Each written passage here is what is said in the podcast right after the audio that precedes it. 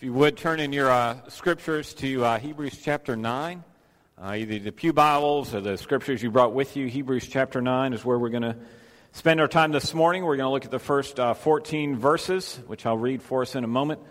Uh, we've been looking at the book of Hebrews for a bit, for a number of weeks. We took a little break. We had Palm Sunday, we had Easter Sunday. We took uh, looked at the book of James last week to talk about faith and uh, maybe more its more practical application for our lives uh, in the day to day and uh, regular part of our living. And this morning we're going to go back and uh, pick up where we left off in the book of Hebrews. Uh, I'm going to read the first 14 verses, and I want to jump right in and read this for us. So as you're able, let's stand together for the reading of God's Word. Hebrews chapter 9, verses 1 through 14. Now, the first covenant had regulations for worship and also an earthly sanctuary a tabernacle was set up. In its first room were the lampstand and the table with its consecrated bread. This was called the holy place.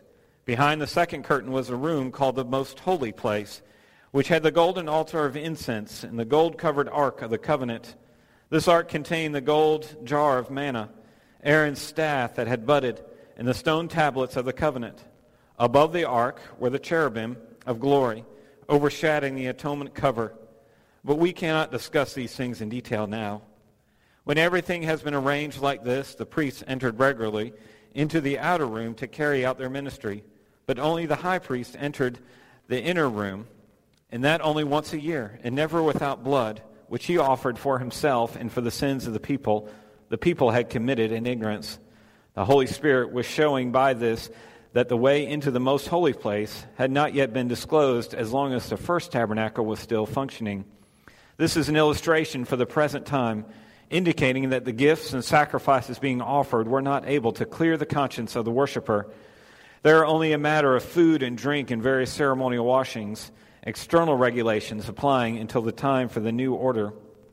But when Christ has came as high priest for the good things that are now already here, he went through the greater and more perfect tabernacle that is not made with human hands, that is to say, is not part of this creation. He did not enter by means of blood of goats and calves, but he entered by the most holy place once for all by his own blood, thus obtaining eternal redemption. The blood of bulls and goats and the ashes of the heifer sprinkled on those who are ceremonially unclean sanctify them so that they are outwardly clean. How much more, then, will the blood of Christ, who through the eternal Spirit offered himself unblemished to God, cleanse our consciences from the acts that lead to death? So that we may serve the living God. This is God's word, and it's absolutely true. Let's pray together. Father, we uh, pray. Uh, there's a lot here in this passage uh, a lot of Old Testament, a lot of tabernacle, a lot of things that we're just not familiar with that seem kind of foreign to us. And so we pray that you would uh, guide and direct us and give us ears to hear and faith to apply these things. We ask in Christ's name. Amen. Go ahead and be seated, please.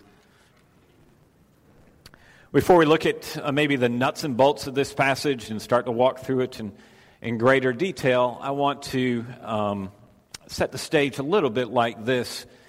Think about uh, the different worlds that we live in, the different mode of operation that we live in. Okay, there's, there's three of those primarily.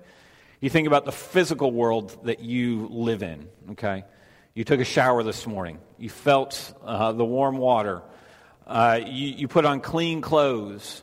Uh, you had breakfast. Okay, you, you hugged uh, your loved one. You got in the car. You felt uh, maybe the, the air or the, the heat uh, in the car coming on you, or you felt the breeze from an open window. Uh, you came in here, you shook somebody's hand, or you, you, exchanged a hug, or something like that. We live in a physical world where, where we experience things by, by our senses. Okay, we also live in a world of, of our mind. We read that passage a moment ago, and you processed it, it processed that in your head. Okay, you thought about it. What does this mean? Blood, sacrifices, tabernacle. Okay, I remember that uh, from the book of Exodus. All those little details that we uh, think about. And we have minds, we have emotions, we, we put things uh, together. So we live in a physical world, we live in a world of our mind. Uh, and those things are kind of easy to live in for the most part.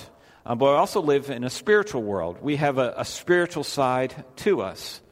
Uh, and this can be the area that's uh, much more difficult for us to live in, okay? It's easy, you know, the, our physical world, it, most of the time it's great. Uh, we have everything we want. We've got great houses that we live in, great cars. We enjoy our work or we enjoy our free time, our hobbies. Uh, you know, in our minds, we're doing uh, well. We're able to, to think through things and we're generally happy. Uh, we love our spouses and we, you know, a lot of good things that we're involved with. But sometimes our, our spiritual life can be more of, of a struggle, be more difficult for us. Uh, particularly so because we hit moments when our conscience kind of comes to the surface and we feel kind of weighty about something that we've said or something that we've done, and we feel this sense of, of guilt. And even more to, towards that, too, in our spiritual life, it's not something that we can uh, kind of just do independently. We need uh, direction from the outside. We need somebody communicating to us, somebody telling us truth and, and guiding us and, and, steering the way, so to speak. We need God to, to work and to push himself to, towards us, to give us direction. Uh, this morning we're going to look at the function of the temple or the tabernacle in the life of of the Israelites, uh, but also what does it, the tabernacle mean for us or the temple mean for us uh, today. And I'm hoping that we'll see as we move through this passage that it will give direction and insight into our own spiritual lives, the, the spiritual side of our life, how we live with God, how we commune with him, if you will, how we fellowship with him and even how we, how we live our lives uh, spiritually with other people. It's easy to see as we've read this passage together, uh, there's a comparison going on. He's taking the, the Old Covenant, uh, the, the temple back in the Old Testament, he's comparing it to uh, the new, the, the new covenant, Christ and what he's done and, and what that means. And those two points are really going to form our outline this morning in the direction I want us to go. Uh, so two points. If you feel like you're getting shortchanged, it's not the three points, then, well, you know, you can take it up with me later on. But two points. The first is going to be the limitations of the old. As we look at the old system, we're going to see pretty uh, clearly, pretty quick, how it was limited. It didn't go as far as the people needed. And then we're going to look at the access of the new. What is, what's the difference that Christ makes? And what's the difference that Christ makes with the old covenant, the old system, uh, versus the new and what it says about us, particularly in the area of our, of our conscience, in, in the guilt that we have uh, before him. And so the first point, the limitations of uh, the old.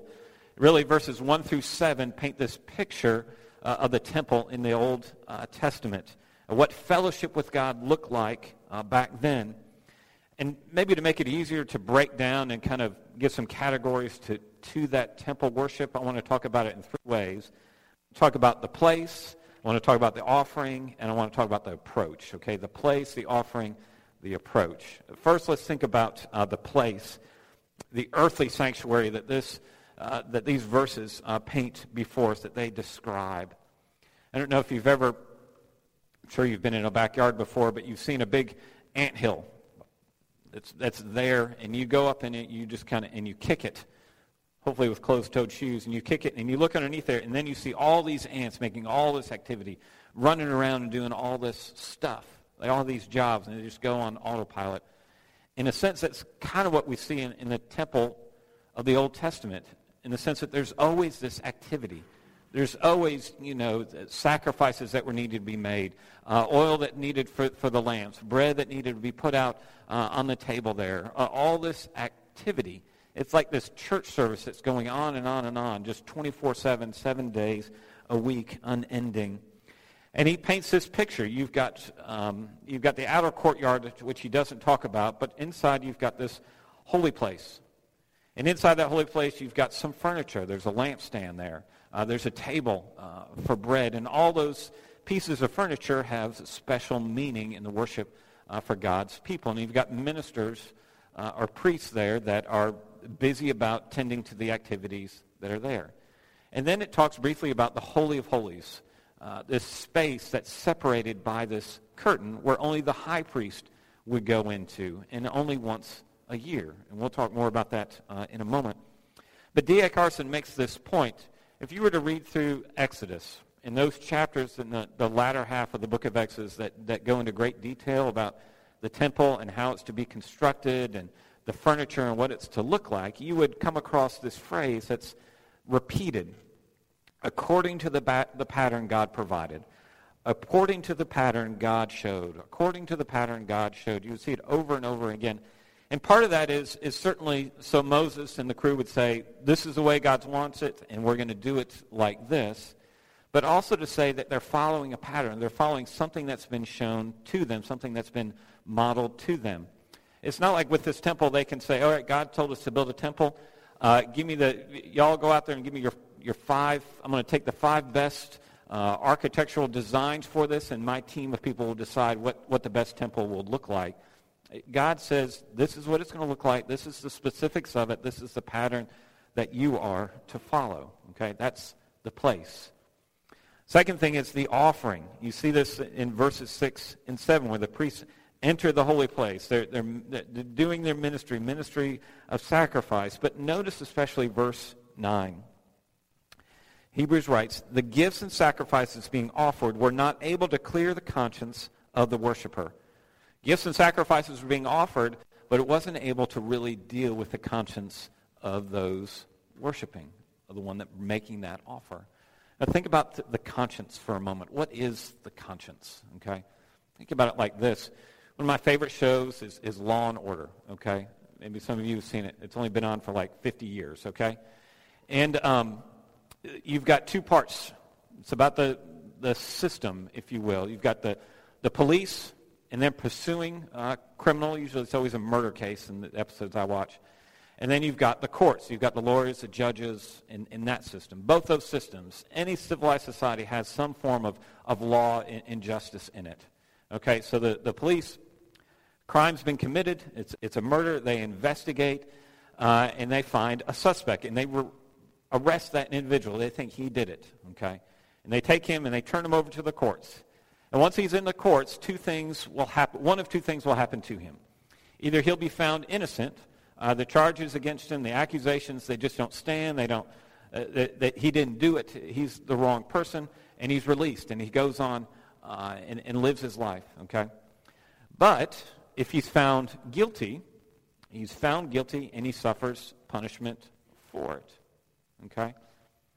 That's the legal system. It's, it's, it's the legal system that this system is, is pursuing an individual until either he's released, he's not found guilty, or he's found guilty and he's punished. Our conscience is like that internal law and order system, meaning it, it pursues us until one of two things happen. Uh, our con- uh, conscience gives us a sense of guilt. There's something wrong. You've done something. This is not right. And either you think about what you've done, that alert comes on, and you think, you know what, what I did? I, it wasn't unbiblical. Okay, it didn't go against God and what His commandments, and you move on. But more often than not, we find that we've done something and it goes against our conscience and it weighs on us, and we're found guilty. And when we're found guilty, we need to repent and turn away from that. Verse 9 is saying that sacrifices in the temple were not clearing the conscience. We're, we're not uh, going to the, the inner man, if you will. They would celebrate, think about it like this. The Israelites would celebrate this Day of Atonement once a year, okay? And the high priest would go into the Holy of Holies with this sacrifice of blood, make this offering uh, to atone for the sins of the people, and everything that the Israelite committed that, that year, so to speak, uh, would be atoned for. But that Israelite knew when he walked away and he committed another sin or another sin happened to him, uh, that it's going to have to happen again. He's going to have to again go back for the Day of Atonement. And year after year after year, you can see what that's doing. It's not completely clearing. It's not going to the, to the core of the problem. It's not going, reaching the inner man. It's great for the outside. It's making clean all the washings, all the ceremonies, all the special things that are to be done, but it's not getting the inner man. It's not reaching deep inside him. It's not getting to his conscience. It's not purifying his conscience, if you will. Last one, uh, the approach. This we see in verses 8 through 10, where he talks about the way into the presence of God, the way to know him. Verse 8 especially. The way into the Most High Place had not yet been disclosed as long as the first tabernacle was still functioning, meaning that, that the people could not get in and see God. Only the high priest, and only once a year did he go inside. And so the, the, the people had this tabernacle, had this tent uh, of worship, But they weren't able to dwell with God. They weren't able to really draw near him. And so that their worship was limited under the old covenant, if you will. Andrew Murray, in his uh, work on this passage, makes this kind of observation. He says that the temple is great, and the temple says, come and worship me. That's what the temple says. God, God wants to be worshiped. He wants you to draw near to him. He wants to relate to him. He wants you to know him. But the temple also said, stay back. You had, you had God's uh, grace drawing them, God's love drawing them to him to worship him, but you had God's righteousness or God's holiness saying, not too close. There's, there's a limit, so to speak, in how close we can come. And so think about it as, as long as what this verse 8 is getting, as long as that is standing, that tabernacle is in use, as long as the old covenant is used like that, there's going to be limits to the access we have to God, that the way we can see God's glory in our lives. Which leads us, I think, maybe to, to talk about, and think for a moment, what's the point of the tabernacle? What's the point of the temple worship? What's the point of, of the law and the sacrifices? What is it supposed to be about? Is it about the ritual or is it about something more? Think about it like this. Psalm 51, verse 16, verse 16, David says this. He says, You do not delight in sacrifice, or I would bring it. You do not take pleasure in burnt offerings. My sacrifices, O God, o God, is a broken spirit, a broken and contrite heart, God, you will not despise. Here we are talking about the tabernacle, the significance of it, the importance of it, how it's, uh, it's so central in their lives. And then we get David here, and we hear what God's opinion of the tabernacle is. And it's like God is saying, you think I want blood, the blood of bulls and goats? You think I want these animal sacrifices? You think I need, need these things? I need to consume them? That's not what it's about. That's not the point of it. Uh, the point of the tabernacle, the point of these sacrifices, is for you to see how serious sin is, how weighty of a matter it is. It's not about the ritual. It's not meeting that end, but it's about what it represents. And what God desires of us is not, in the case of the Old Testament, saying it's not more blood, not more livestock. What he wants from us is a broken heart, a contrite heart, a heart that says, God, I want to follow you. I want to trust you. I want to know you. I know who I am, and I know my needs from you. Think about it like this. Somebody made this great comparison. It's like imagine a couple that's engaged, and all that that engaged couple is living for is that wedding day. All they talk about is that day, that ceremony, the dress, the outfits, the, the catering, the food, the candles, the, everything about it. That's all they talk about. You would begin to scratch your head because the wedding's not about the celebration. The wedding's about your marriage. It's about living together. It's about being in that relationship. It's the same with the sacrifices. It's not about that ritual so much as what those, those things point to. God is holy and we fall short. And our sin he takes very seriously. So in light of that, let's look at the, the access of the new. The, the second point here, the access of the new. Look at verse 11. The author makes a, a turning point. He says, But when Christ came as high priest of the good things that are now already here, he went through the greater and more perfect tabernacle that is not made with hands, that is to say, is not part of this creation. He did not enter by means of blood, by the blood of bulls and goat, by the blood of goats and calves, excuse me, but he entered the most holy place once for all by his own blood. When it says goats and calves there, what it's talking about is that day of atonement, that day that's that's drawn out specifically in, in Leviticus 16 of what that celebration looks like. And so here's what it would look like in a little bit greater detail, and it'll make sense in a moment. High priest would go into that Holy of Holies once a year. And for the week leading up to that time, he would kind of separate himself from the people. He kind of live uh, apart from them because there's that fear. I don't want to touch somebody that's going to make me unclean. I don't want to, to, mess with that. And so he just kind of removes himself. He spends that week uh, in prayer and, and fasting uh, as he's uh, anticipating that day going into uh, the Holy of Holies. Um, he's uh, receiving the prayers of the people. The, the prayer of the people are, are supporting him. They're, they're, with, they're with him, so to speak. They know what he's going to do, and they're in his corner praying and supporting him. When that day arrives, uh, he spent all night before praying, up all night praying and fasting, uh, getting ready uh, for that time. And the last day, he would be, there'd be a lot of washing, a lot of putting on clean garments over and over again to go into this space. It was a big deal, weighty deal, going in with his blood to, to make atonement for the sins of the people.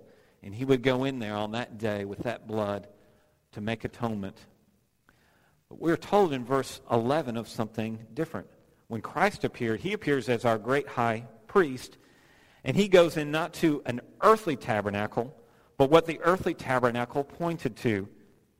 He entered once for all the Holy of Holies, not an earthly Holy of Holies, but what that earthly Holy of Holies pointed to.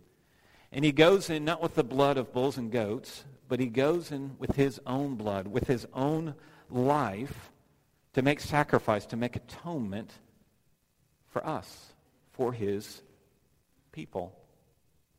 Think about Jesus on the, uh, the day before, the moments before he was arrested in the Garden of Gethsemane. We looked at this a little bit on Monday, Thursday. Here is Jesus, and he uh, knows what's about to, to happen to him, and he goes to the garden and he prays. He says, disciples, pray for me. What do the disciples do? They fall asleep. Uh, that there's no prayer support there at all. And he's praying to God, God, would you not let this happen? And, and God does not respond. He doesn't give him what he wants. And you think about those moments when he's arrested and he's on trial. Uh, the people leave him. They abandon him. They want nothing to do with him. They desert him. They, they turn their backs on him. And you think about what he looked like as he was going to the cross. He wasn't wearing beautiful white garments. He wasn't clean, pristine. But he was a bloody mess. He was basically naked. And he goes to that cross and he dies for us so that we can be redeemed, so that he can atone for our sins, so that we can know what it's like to have our conscience cleaned. That condemnation that we feel because of our guilt, because of our shame, he can make us clean. Let me close with this illustration, maybe to make it more personal. I'll, I'll pray for us. In Nazi Germany, there was a, a man named Albert Speer, and he served uh, for Hitler during World War II and during that horrible period uh, of time. And he was an industry guy. He kept uh, the, the factories going and kept those things clicking so that Nazi Germany could prosper. And of course, uh, they lost the war. And he was one of, let's say, 24 individuals that were put on trial, the Nuremberg trials. And he's the only one that said during those trials, I'm guilty. I did it. What, what you said is true. I've, I've done this. And he was sentenced to 20 years in prison. Well, sometime after that, uh, he, he was let out and he did some interviews and began to talk to people about uh, his experience. He'd written some things about what had happened. And he is noted as saying, whatever I, all the things I did, those things shouldn't be forgiven. If they could be forgiven, they, they shouldn't be forgiven. They shouldn't be uh, gone. And he's sitting down with his interviewer and talking to him, and the interviewer's pressing him a little bit. And he says, you, You've said that none of these things uh, need to be forgiven. They shouldn't be. What you've done shouldn't be forgiven. And the uh, Spears responds, It's like, you know, I could sit here and say, you know, I spent 20 years in prison for the crime I committed. My punishment's been paid. My debt's been paid. I can move on and, and live, and that should be the end of it. But he said, I, I can't do that. I know what I did to, to millions of people, how I had a hand in that tragedy, and I shouldn't be forgiven. And the interview is still kind of pressing him, still pushing him a, a little bit. Are you sure? And he says, I don't think it's possible. I don't think it's possible to know this kind of forgiveness. Well, think about it. Uh, so here's Speer, and he's saying that my conscience is burdened, my conscience condemns me, and that's the way it should be. I should have this guilt. There's no way I can be released, if you will, from that. So think about an, another man that we read about in the Old Testament, or excuse me, in the New Testament. We read about the Apostle Paul. Think about his life. What did he do before Christ came into his life? He was persecuting the church. He was going around with henchmen seeking Christians to arrest, families that he could rip apart, uh, the damage that he could do to this uh, new uh, religion, if you will uh, seeing people killed and martyred for their faith. He was a part of that. And yet, in Romans 8, verse 1, he says, There is now no condemnation for those who are in Christ Jesus. Where does he get that? Because you got Speer saying, My crime is so bad. My conscience is so burdened. There's so much condemnation on me. I shouldn't be forgiven. And yet, Paul, who's got just as a bad a resume, if you will, the damage that he's done, he's able to say, uh, there's no condemnation for me. You look at the end of Romans chapter 8 and you get this. Who then is the one who condemns? No one. Christ Jesus, who died more than that, who was raised to life, is at the right hand of God and is interceding for us. Who shall separate us from the love of Christ? Paul is simply saying what? He's saying, I've got somebody that intercedes for me. I've got a high priest who intercedes for me. And the message of Hebrews chapter 9 is this, that God has given you a high priest that intercedes for you that your conscience can be made clean, that your guilt can be taken away. The condemnation that you feel was nailed to the cross. You don't have to bear it anymore. And here's the thing. If you let that truth really do its work, and you take it beyond, you know, yeah, I get that, I understand that, but you really let that work into your heart, let that work into the center of who you are, it's going to change you. It's going to make a difference in your life that there is no longer any condemnation because we have a high priest who intercedes for us. Are you willing to believe that? Would you pray?